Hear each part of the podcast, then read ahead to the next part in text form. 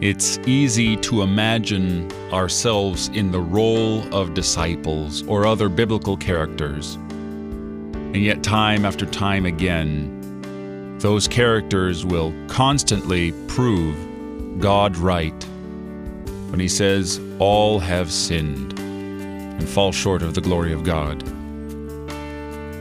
Sometimes, you know, you might imagine yourself as an Old Testament individual or a New Testament. But nobody but Christ has ever been sinless. Only Jesus is without sin. He paid not for his sins on the cross, but for ours.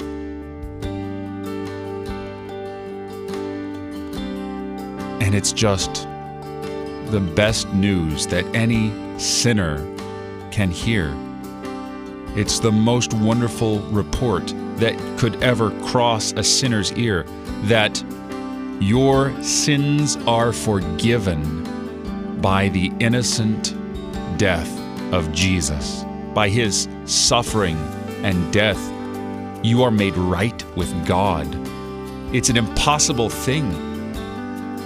It inspires us to goodness. We don't deserve it. All praise be to him.